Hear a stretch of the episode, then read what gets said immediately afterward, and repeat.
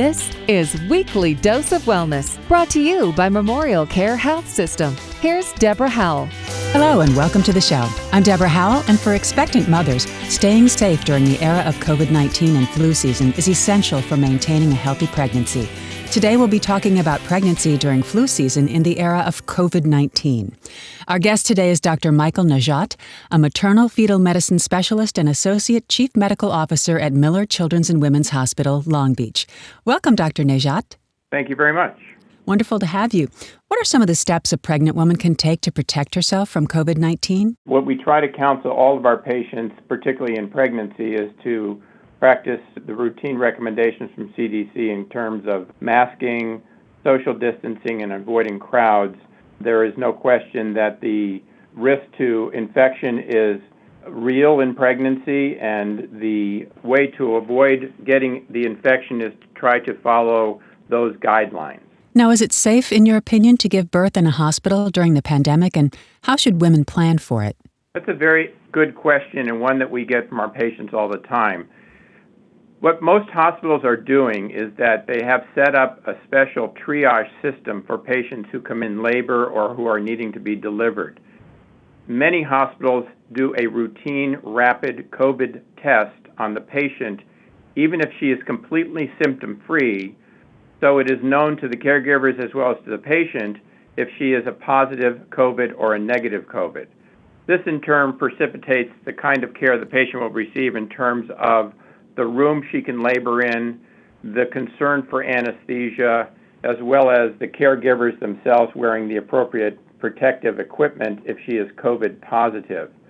The data on this is quite encouraging, however, in that in most of the hospitals in the country that have large numbers now of patients being tested for COVID in asymptomatic patients coming in in labor, the infection rate in that asymptomatic population is less than one percent. In other words, the vast majority of patients that are asymptomatic entering a hospital because they're in labor or needing to be evaluated who have been screened are negative, so that the issues of COVID in pregnancy, particularly in labor, have thankfully been minimized by the fact that, at least so far, there is not a large number of asymptomatic carriers who happen to be in labor at the time. Those rare patients, however, have been identified, and they still can have a very normal experience with delivery. The problem is what type of counseling or coaching can they have in terms of partners? What do you do with the baby when it's born? What about the patient's own need to be masked or not as she goes through labor?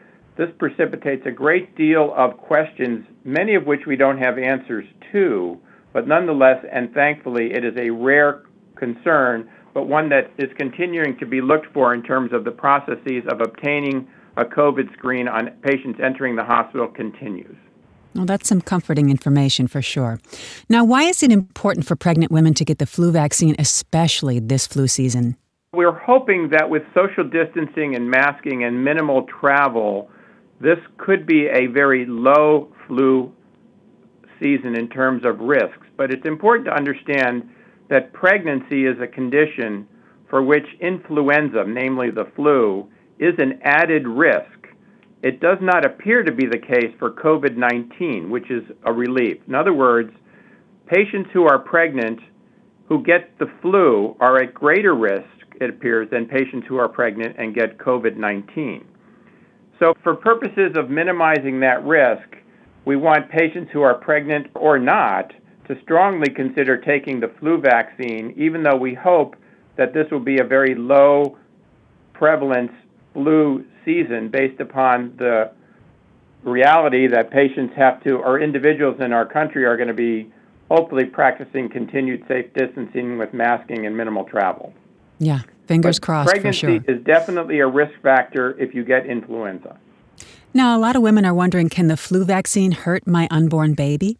That's a good question, a common question. The answer is no. There is no evidence that there is any effect on the fetus or the unborn by a flu vaccine. The type of vaccine is such that it doesn't pose a problem, and it is clearly the case that there is true benefits to the mother during the pregnant state to avoid the flu. And that leads to my next question. I'm sure many women are also wondering, should I delay getting pregnant until COVID is over? And how do you feel about that mindset?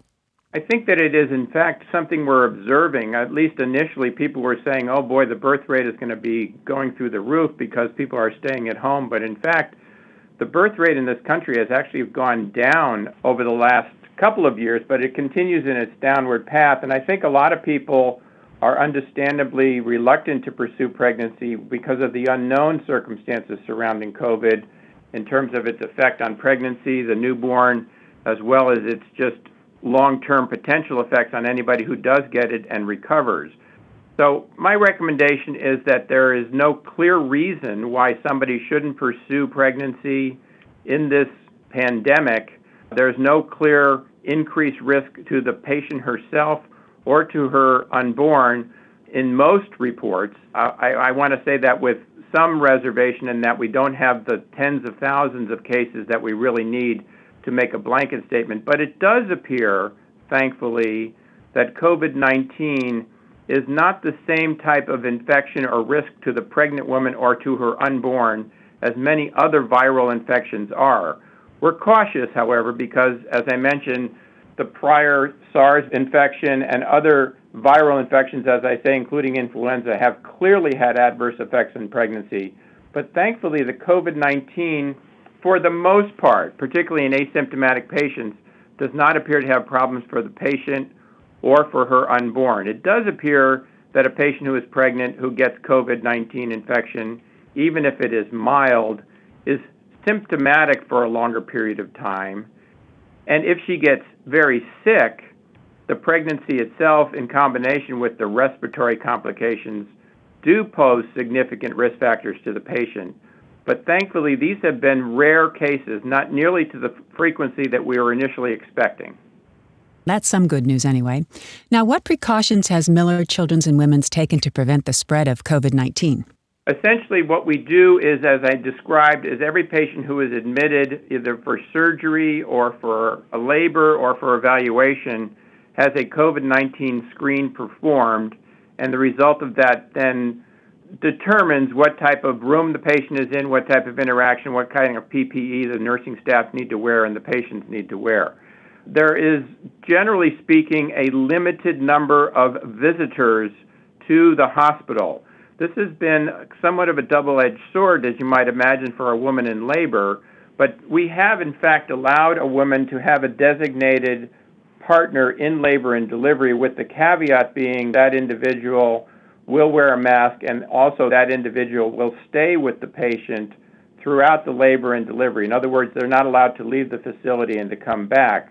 Now, mm-hmm. I must add that this week we just started a new procedure where we are allowing coaches to leave the facility, and on a case-by-case basis, we're allowing the patient to have a second person in the room, such as a doula, if they wish. But that's only because we're working our way through the coronavirus pandemic. It's not clearly at the point where we're liberalizing back to what we were before. So we limit visitors, unfortunately, and we definitely screen all admissions. I'm so glad to hear that you're allowing doulas. So many women want them these days, and that's very forward thinking on the part of Miller Children's. Should a pregnant woman get a COVID nineteen vaccine once one has been approved? Possibly, yes. We don't know yet, but I think we need to have some scientific experts T- chime in on that, but for the most part, just like the influenza or flu vaccine we encourage patients to use in pregnancy, the type of vaccine itself, particularly ones that are being developed as R N A vaccines, should be safe in pregnancy. I think that we have to basically reserve any position, but I think it's going to be a position where we strongly encourage patients to have this vaccine, be they pregnant or not. Final question for you, Doctor. Where can listeners go to get more information about the Sharice Mahdi Lalhier Birth Care Center? There is a site that basically people can come to from the internet. It's just millerchildrens.org slash first, F I R S T S, for maternal and neonatal services. So that's millerchildrens.org forward slash first. Beautiful. Thank you so much, Doctor Nejat, for being on our show today. It's been great talking with you.